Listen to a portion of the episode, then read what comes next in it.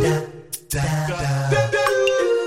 And we're midway through, aren't we? Lots of exercises to do with the tongue, and uh, then we're going to be moving on to other articulators as well. Uh, the mouth's mystery muscle is uh, one of the episodes in a few days' time, uh, a few days' time, I should say, on Get a Better Broadcast podcast and Voice Over Voice. Hello, I'm Peter Stewart. Today, the tongue curl vocal exercise. So, again, I can't do it as I'm talking to you, but hopefully you will be able to as I lead you through tip by tip about what to do with the tip of your tongue. Put the tip of your tongue behind your lower front teeth and arch in the middle of your tongue so it touches the roof of your mouth. Ah. Repeat five times. Up and down, up and down, up and down, up and down, up and down. It's kind of press ups for the tongue, isn't it? Now open your mouth and with a relaxed jaw and the tip of your tongue still behind your lower front teeth, push the middle of your tongue forward towards your open mouth. Yeah?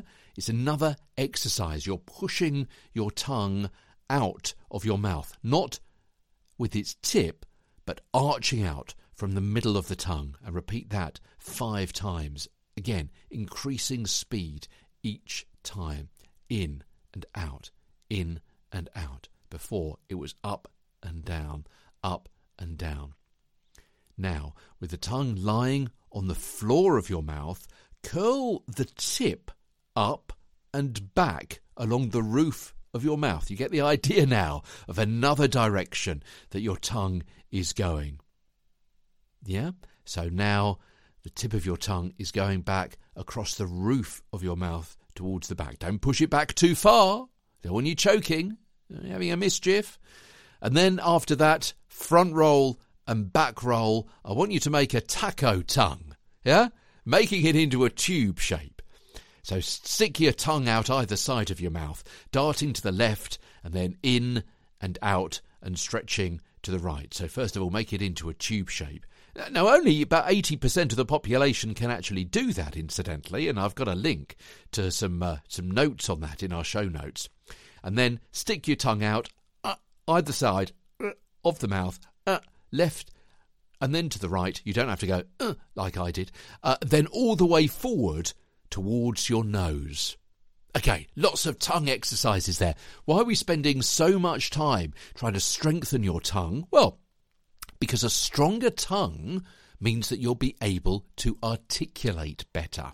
Now, as we've said before, articulation isn't the main thing about words and speaking. If somebody can understand you, that's absolutely fine. And certainly we're not after a crisp presentation like Celia Johnson or Trevor Howard in Brief Encounter, what, in the 1950s, and speaking like the Queen used to. Not that clipped sound, but obviously it makes sense if you're going to be speaking a script or doing some ad libs that people understand what it is that you're saying. It also makes sense that you're not going to be tripping up over your words. Yeah? And that means that your son has, your, your tongue has got to be quite dexterous. It's got to be uh, be fit for purpose. It's got to have those gymnastics in its past experience. So it's able to move and create the sounds and the words that you want it to do so people can understand you. Okay, that's it for today. Tomorrow, the right way to use tongue twisters as an articulation exercise. Yeah, a lot of people use tongue twisters in the wrong way, and then they wonder why they don't work. I'll explain more tomorrow as Get a Better Broadcast podcast and voice over voice continues. From London, I'm Peter Stewart.